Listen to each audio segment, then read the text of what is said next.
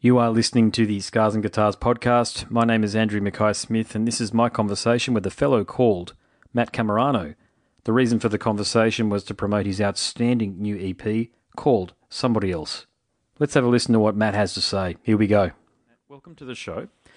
According to the press relief, release, weaving clever musical hooks and rhythms with an effortlessly charming vocal delivery, Camerano's debut EP, Somebody Else, bears the mark of a prodigious talent. So, mate, on that note, what else can you tell us about the EP? Well, yeah, it's pretty hard to pretty hard to follow that up. Um, it's some praise. It's good, but it's deserved, yeah, mate. Yeah, it's um, it's a, it's a solid intro, and uh, yeah, I'm I'm pretty I'm pretty pleased with how my um my EP is being received by friends and peers and also um, industry. So yeah, I'm I'm I'm on a high at the moment. And just just before the we put the discussion to air, so to speak, you mentioned that you just won an award. So what was the award that you've won, or you've been nominated, I should say, for an award? So what's the award you've been nominated for? Yeah, I was nominated for uh, Song of the Year in the rock category with um, Wham. Fantastic. All right. So when do they read out who's the who the winners are for the award? It's mid mid May. There's a party, and at the party they announce the winners for each category. And, and how it works is there's I think there's 16 categories, mm-hmm. and there's a winner from each of those categories, and then they've got the song of the year, which is uh, generally oh, it's always a winner of one of those categories take home the big one. Yeah, well, that's an all-encompassing award, isn't it? Really, isn't it? I mean, I know you mentioned the rock uh, thing, but is it is it for the rock category that you're up for nomination, or have you also got a nomination in the Song of the Year? Is there is there an overall category for Song of the Year that takes into account all of the genres? Yeah, that's exactly what happens. Every uh-huh. every contestant or every nominee in the category is also up for the big one, Song of the Year. Well, fingers crossed for you then, mate. And on the strength, as I say, of the music yeah, be... that's on the EP, it's it's phenomenal um, stuff, and I love it. And I've said this a few times during my podcast episodes and the radio show, mate. But I love it when music finds a home. Now, for me, your music is perfect music for me to put on when I'm driving the car. I don't know whether you've got that feedback before, of course, but what? Yeah, it's a bit. Well, do, yeah. On that note, mate, what other types of feedback do you get from people that listen to it? Uh, what, what, else do I get? I get the driving one a fair bit. I also get um, distinctive voice a fair bit. Mm-hmm. Um, bit of a dog's breakfast between uh, all genres, kind of genre, genre bending, genre stuff. splicing stuff. Yeah, gotcha. Yep. Yeah, don't mind, don't mind that one. Yeah, they're the main things, but yeah, it means a lot to hear that you're enjoying the tunes. It's it's nice. It's, it really means a lot to oh, well, actually connect people. That's well, that's the whole goal.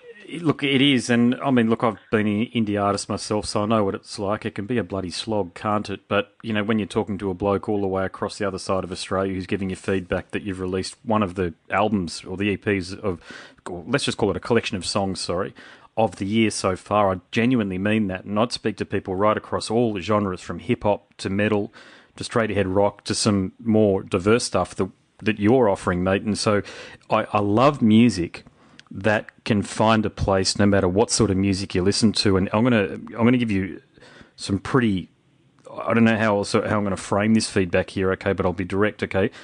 Daniel Johns needs to call you because some of his stuff of late is not that crash hot. But I reckon if he gave you a call and said, "Listen, these are some of the ideas that I've got," I reckon you might be able to sort out some of the stuff that he's done with Luke Steele a bit better. Oh, dude, that is that's a huge compliment, and I don't know how to take that because, um, yeah, Daniel Johns is an incredible songwriter, and Luke Steele is a like one of my one of my all time favorites, especially with um, Sleepy Jackson stuff. Hmm. That, that floored me. So, yeah, I really appreciate the feedback. Oh, no problem, mate. No worries. And look, there was something else that I picked up on when I was doing my research for the interview. I read an interview where you mentioned social anxiety as a theme throughout the EP. So many people do deal with anxiety, and I'm one of them, to be honest, and I'll put that out there. And people deal with it on a daily basis. It's not something you can escape. So, can you share any part of your journey dealing with anxiety, if that's the case? Yeah, of course. Well, I was referring to the tune Somebody Else in particular. Part of the theme of that song is anxiety and, you know, being able to I don't know if this is a skill, but being able to or having to put on a mask or a persona in certain situations to get through it. And, you know, trying to, for some reason, having the need to protect that uh, that true version of yourself, or not being confident enough to have him out in every every scenario. Mm-hmm. Um, that's that's part of what that song is about. It's you know trying to conjure up uh, this protective personality when you need to, so you can get through a mm. get through a certain situation. It could be anything, even like getting through a day at work, or you know, a a family dinner, a long lost family dinner. You know, sometimes yeah. you gotta you gotta you got to find something. You got to you got to dive into a you know an aspect of your personality and you know amplify that.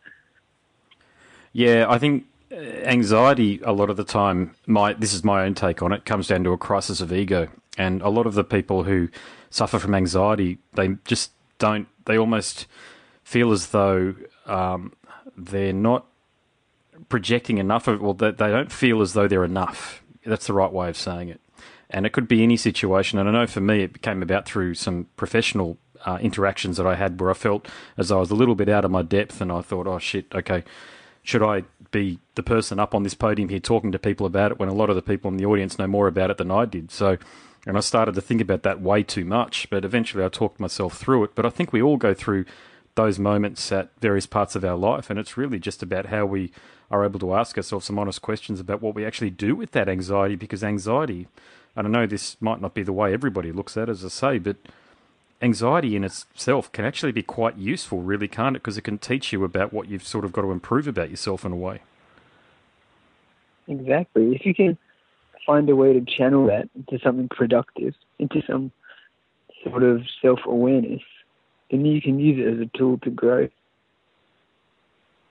Well, something that I don't think you need to feel any anxiety over, and we're talking about somebody else again, the track, so the cut itself, it's clocked up over 200,000 streams on Spotify, if I read that correctly online, which are simply staggering numbers for an indie artist. So, mate, what do you put that success down to?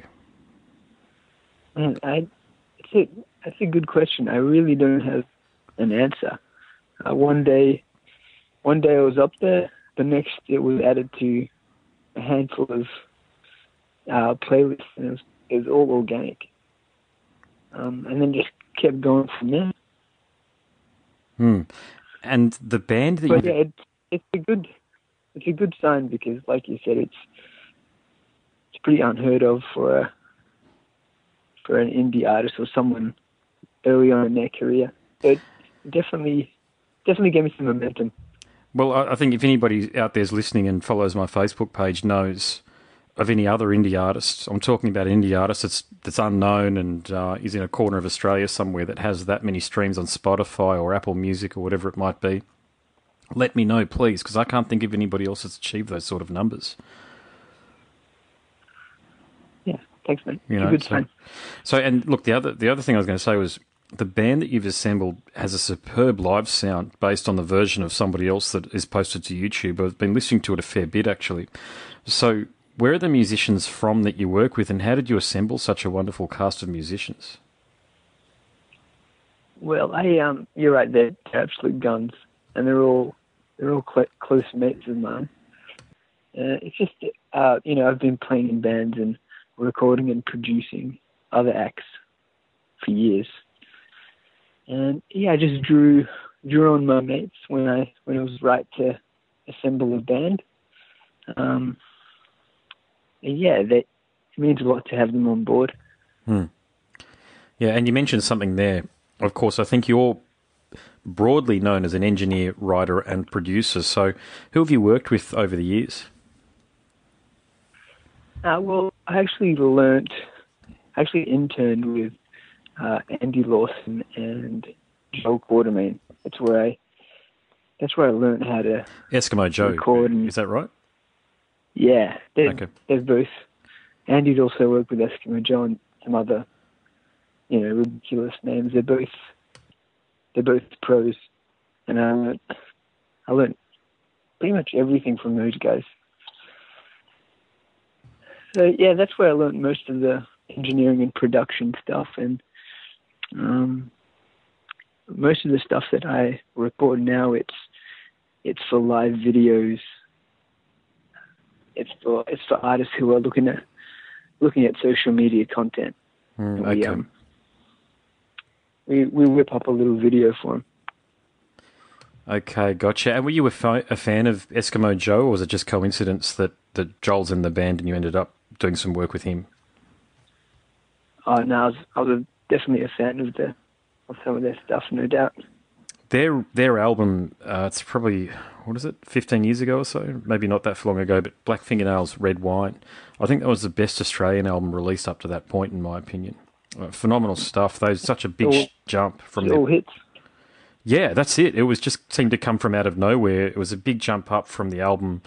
I think it was called "A Song Is a City," the one beforehand.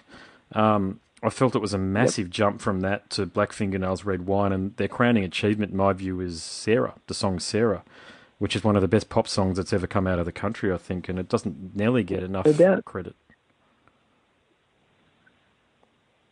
No doubt. You know, Yeah. it's, it's great stuff. So, Great did, band, great people.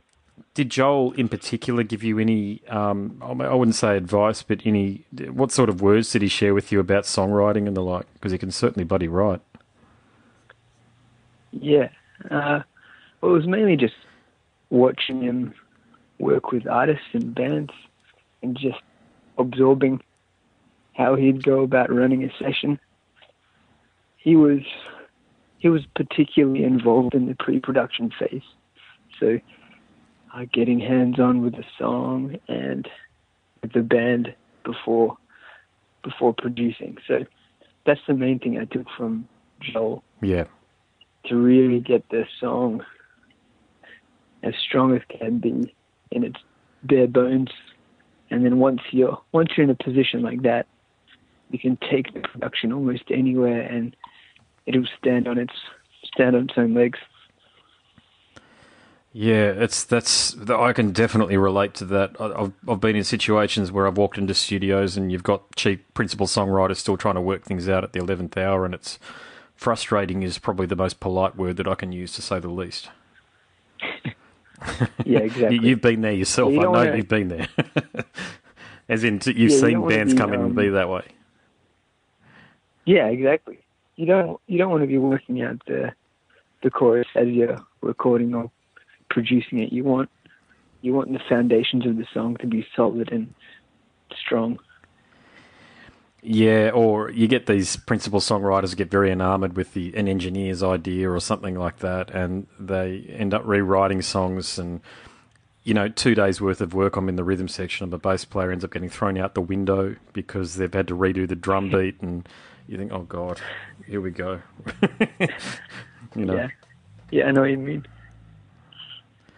Yeah, I've I've spent a whole weeks um, recording albums, maybe not whole weeks, a week recording albums, and just stuff getting junked because as a bass player, you're putting a bass line down to a drum line, and you think everything's perfect, and then you leave and go back to your day job or whatever it is you do, and whatever it is I was doing, and and only to find out that the album comes out, but the drumming and the bass playing's been removed because the principal songwriter decided. This is when I was doing a lot of session work has decided to go in a completely different direction. So it's like, well, I've just, I mean, from the perspective that I've had to take a week off work and go and do it, and you sort of think, well, there's no guarantees in this business, as you bloody well know, but uh, it can be frustrating.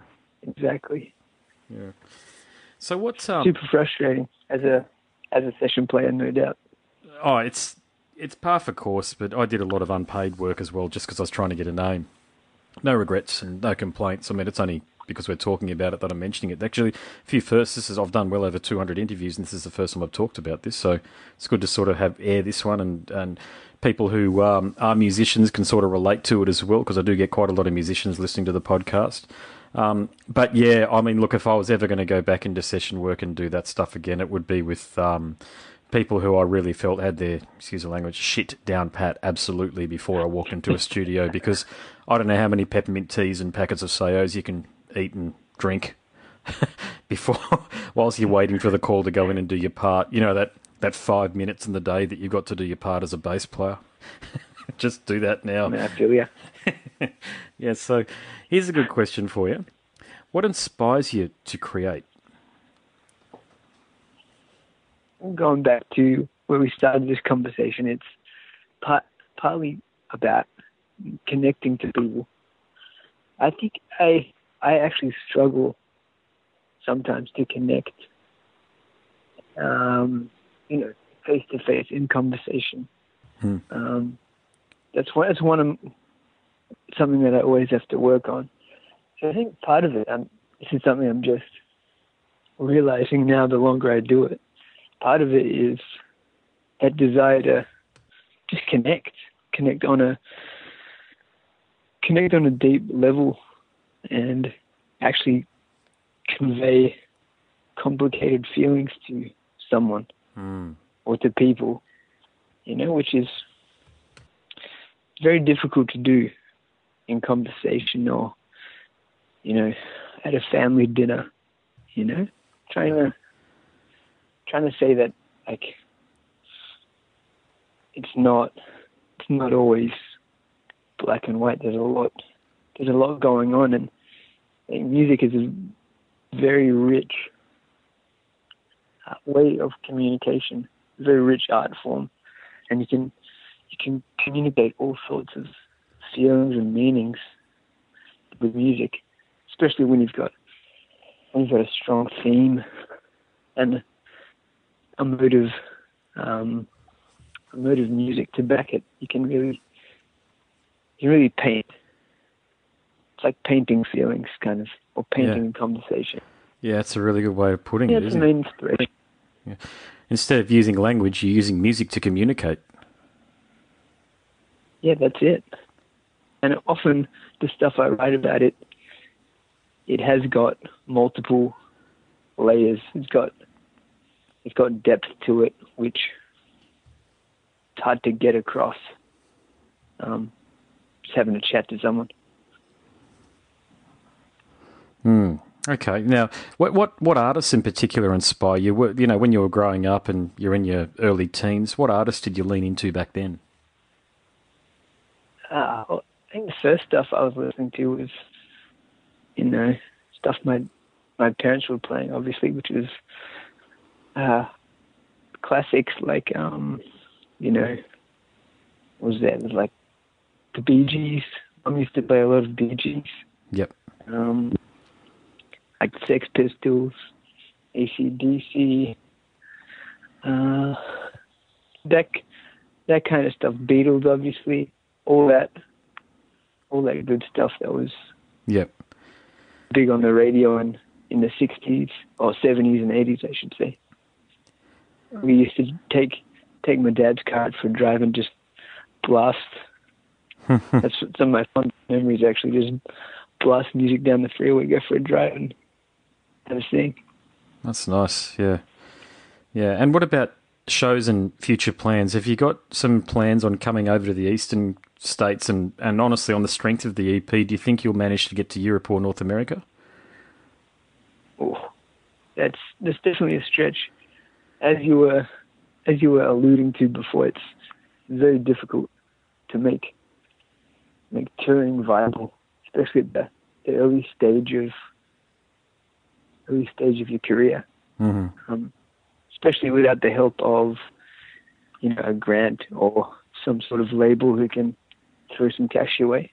hmm So if I was if I was to tour, assuming the right opportunities came my way, I would I'd most likely do it solo, just with just on guitar, because I think it would I think it would financially cripple me if I didn't have any support.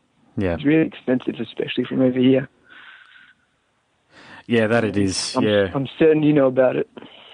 Oh, it's it's horrendous. I don't, I don't know how else to put it. You know, it's um, I don't know how many bands I've spoken to. I'm based uh, in, here in southeast Queensland, and I live between the Gold Coast and the Sunshine Coast. And I've got a real thing with my mate David Dean on the Sunshine Coast. We want to put on some more bands. We actually want to open up a venue. We're talking about it now, but dear God, um, how much money do we want to lose before we start making money? And that's opening up a venue. Exactly. Yeah, and, and there are no guarantees. It's just a, it's a, the business side, the artistic side of it is is the most fulfilling thing I could ever imagine. The business side of it is one of the most demeaning things, and um, it just gets you down. The the business side of it really doesn't it when you look at the financials. But I think you're spot on. I've always felt that as an artist, particularly someone like you who has such a wonderful collection of songs, as so long as you can s- sit on a stool or stand up, whatever it might be, with an acoustic guitar, just you and your songs, you're going to go far. You're going to go somewhere.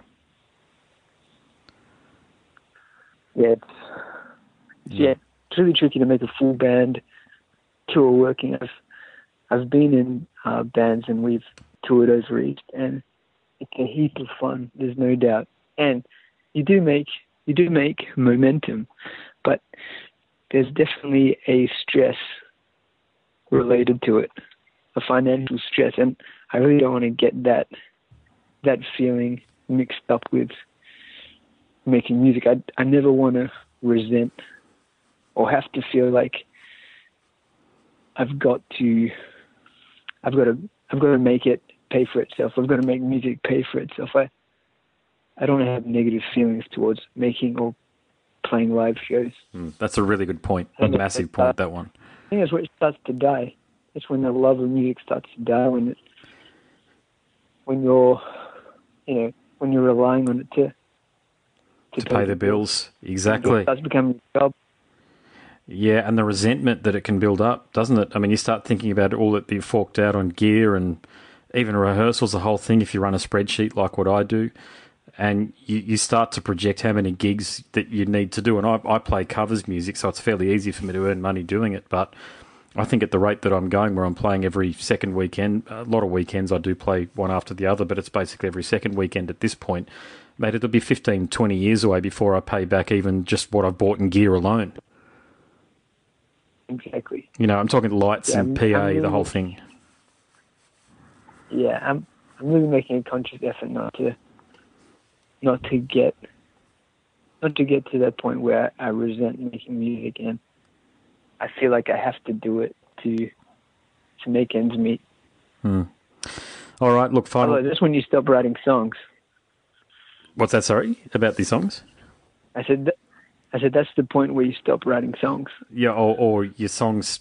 A lot of bands start to write material that they think is going to become popular. That's the other thing, or they start leaning into what's popular, and it never ever works Yeah, out. dead right.